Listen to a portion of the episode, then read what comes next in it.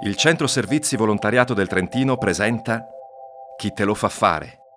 Un podcast lontano dal volontariato stereotipato, dove le persone sono storie e le storie sono le persone. Episodio 0, parte 1. Bruno, l'uomo invisibile. Io ero un aborto. Questa è la nostra prima storia. Ed è una storia che non ha un protagonista. O meglio, questa è una storia con un protagonista che non si vede.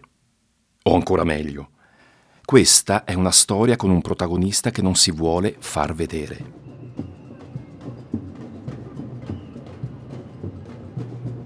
Avete in mente le bandiere multicolore, con la scritta bianca in stampatello Pace? Ecco, dietro ad ognuno di quei drappi, che avete visto sventolare negli ultimi vent'anni nei luoghi più impensabili, Nascosto in silenzio c'è lui. Ed è sua anche l'idea di recuperare dai supermercati il cibo in scadenza per distribuirlo a chi è in un momento difficile, o è stato sfortunato e ha bisogno di mangiare. Il suo nome è Bruno. Ed è sua la voce che poco fa ci ha detto Io ero un aborto. Io ero un aborto.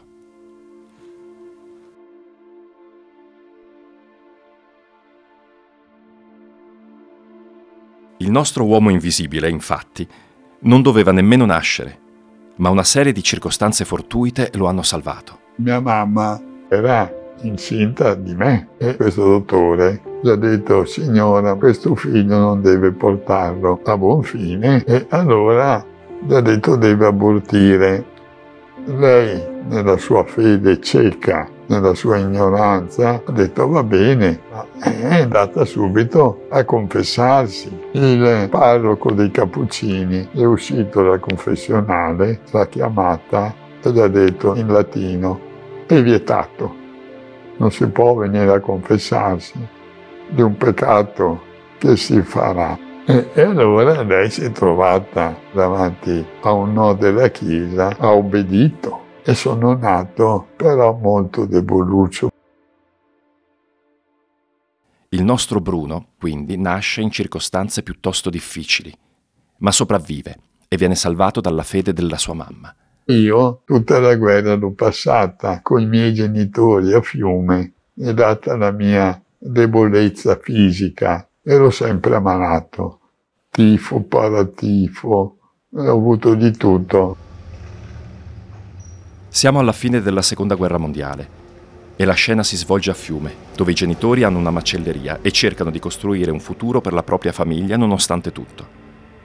Ma quando la città viene occupata dai tedeschi tutto sembra precipitare e il nostro uomo invisibile è ancora un bambino. A Fiume io vedevo passare quei motoguzzi Ercole col cassone aperto con su gente sanguinante, cadaveri che raccoglievano o perché fucilati sul muro o perché bombardamenti. Era un macello, però i tedeschi, per merito, non so come vuoi, di mia mamma, non ci ha toccati nessuno di noi. Da subito il nostro Bruno impara che le difficoltà sono una parte della vita. Ma grazie alla sua mamma impara presto che anche nella difficoltà ci si può aiutare. C'erano tanti ebrei a fiume e tanti si sono appoggiati a mia madre. Che anche in tempi di guerra è possibile conservare la propria umanità. Ma perché questa mamma era così speciale? Come faceva a interloquire con i militari tedeschi? Mia mamma è nata in Germania nel 1912, il nonno è morto che lei era molto giovane, perciò mia mamma a 12 anni ha fatto le scuole tutte in Germania, aveva una lingua tedesca perfetta, allora tornata in Italia, era uscita dalla Germania profuga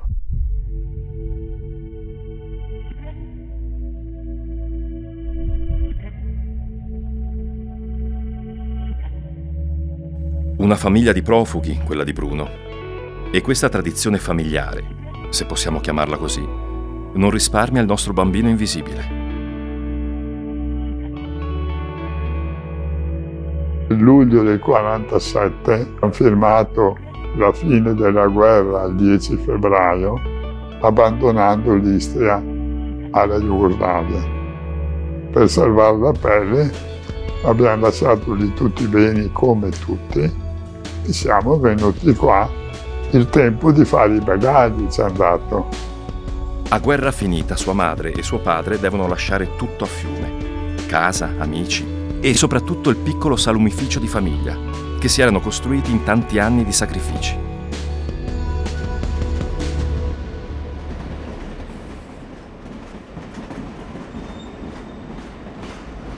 Così Bruno e i suoi genitori arrivano in Trentino, la terra d'origine dei nonni, con pochi bagagli e molti patimenti giusto il tempo per riorganizzarsi e ripartire da zero.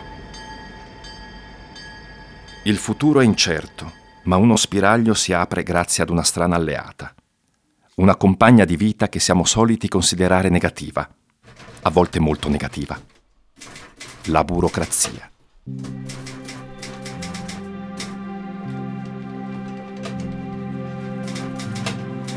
Tenete a mente questo dettaglio, perché proprio lei, la burocrazia, sarà negli anni a venire una delle armi più affilate che Bruno utilizzerà per cambiare in meglio moltissime vite.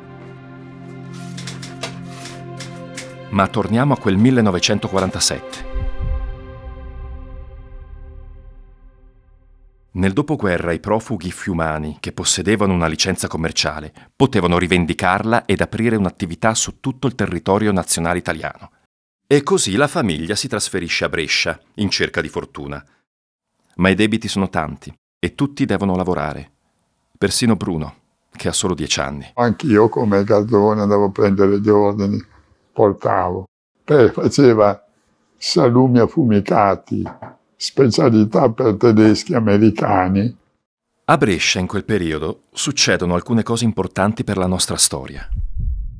Negli anni in cui il bambino invisibile si trasforma da semplice garzone a produttore di salumi specialissimi, comincia a frequentare la parrocchia dove entra in contatto con la storia di San Francesco, rimanendone colpito e ammaliato, mentre dall'altra parte vede sua madre che, nonostante le difficoltà, si dà da fare non solo in bottega, ma anche per dare una mano agli altri la predisposizione per aver avuto due periodi di profughi, di difficoltà noi, mia mamma special modo. E lui se lo ricorderà sempre, che sono le leggi a creare opportunità per gli uomini. E ripeterà a se stesso come un mantra che le persone, se messe nelle giuste condizioni, possono fare meraviglie.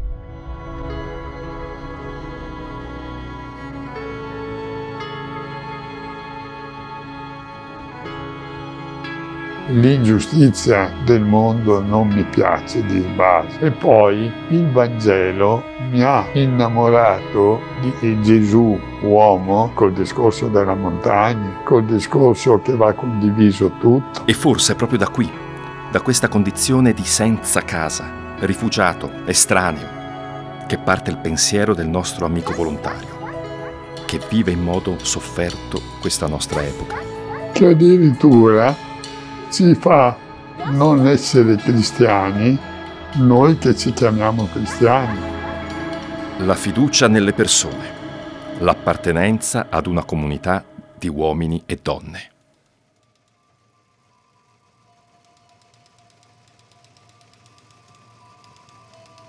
A Brescia le cose non vanno come dovevano e la famiglia decide di cercare fortuna altrove, magari vicino ad un porto importante dove i tedeschi e gli americani che vanno così matti per i loro salumi siano un po' più vicini.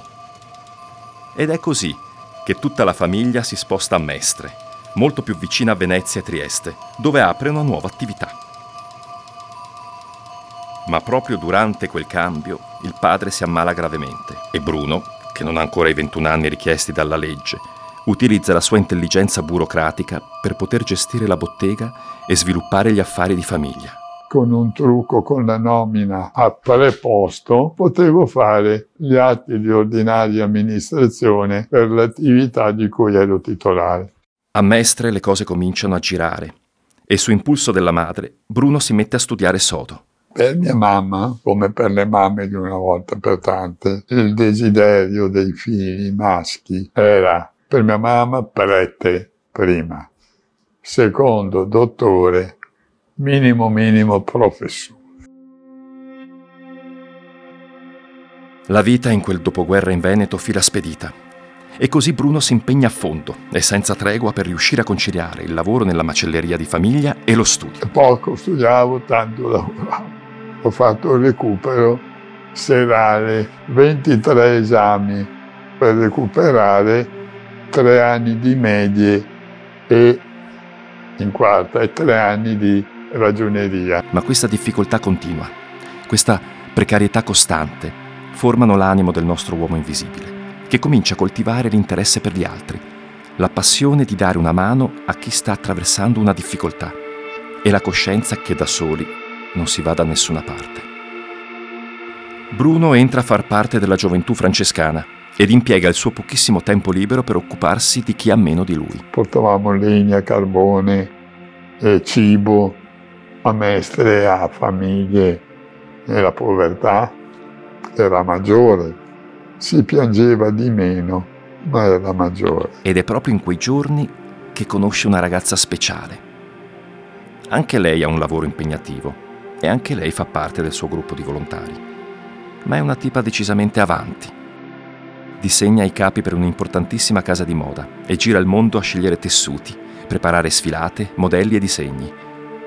Eppure, quando è a Mestre, non manca di partecipare alle attività della gioventù francescana, coinvolgendo e lasciandosi coinvolgere nelle attività di volontariato di quel periodo. Eravamo nell'associazione dei giovani francescani, e lì ci siamo conosciuti era un gruppo di 70-80 giovani e con molta volontà, attivi e così. La ragazza però è una dura e non dà alcuna confidenza.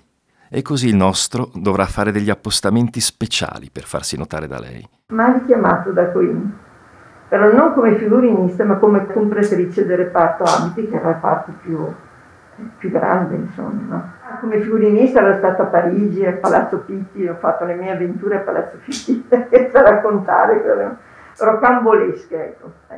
Ed è stato allora che lui veniva, eh, mi ricordo che le commesse hanno detto, guardi signorina che c'è uno sempre dietro una colonna, no? Lui andava al, all'università, no? E poi veniva, veniva lì, però non aveva coraggio di farsi vedere.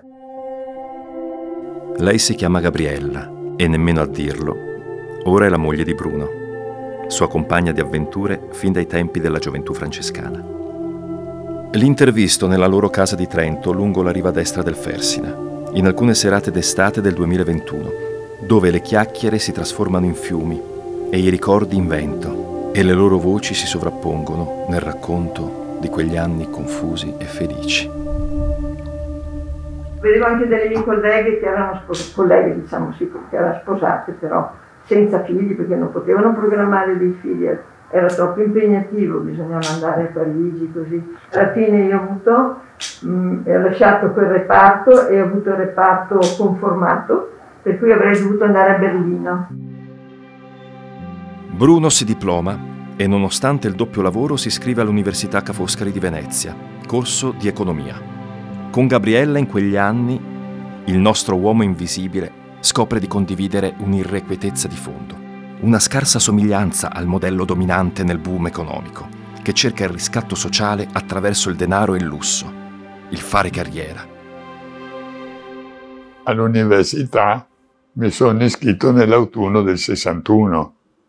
Ho lavorato sodo quei 4-5 anni e l'ho finita nel 66. 66 in giugno ho discusso.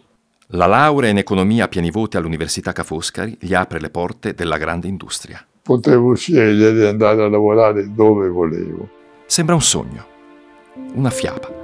Il piccolo profugo di fiume che con le sue forze, il talento e la dedizione riesce a scalare la società e arriva fino al centro del potere. Ho vinto anche il concorso alla Banca d'Italia funzionario subito. Viene chiamato a lavorare alla Banca d'Italia, in mezzo a futuri ministri, ex sottosegretari e presidenti di ogni genere. Eppure qualche cosa ancora non gli torna. Non si sente a suo agio nel boom economico e dove i suoi coetanei trovano conforto, lui non trova nulla. preferivo portare qualche chilo di legna a chi era al freddo o qualche fornitura di cibo che andare a vedere un film o andare a fare un giro a Venezia. E questo diventa evidente dopo soli tre giorni di lavoro a Roma, quando, fra lo sbigottimento generale, il nostro uomo invisibile matura la decisione più assurda. Vuole tornare a casa. E di più. Vuole cambiare vita.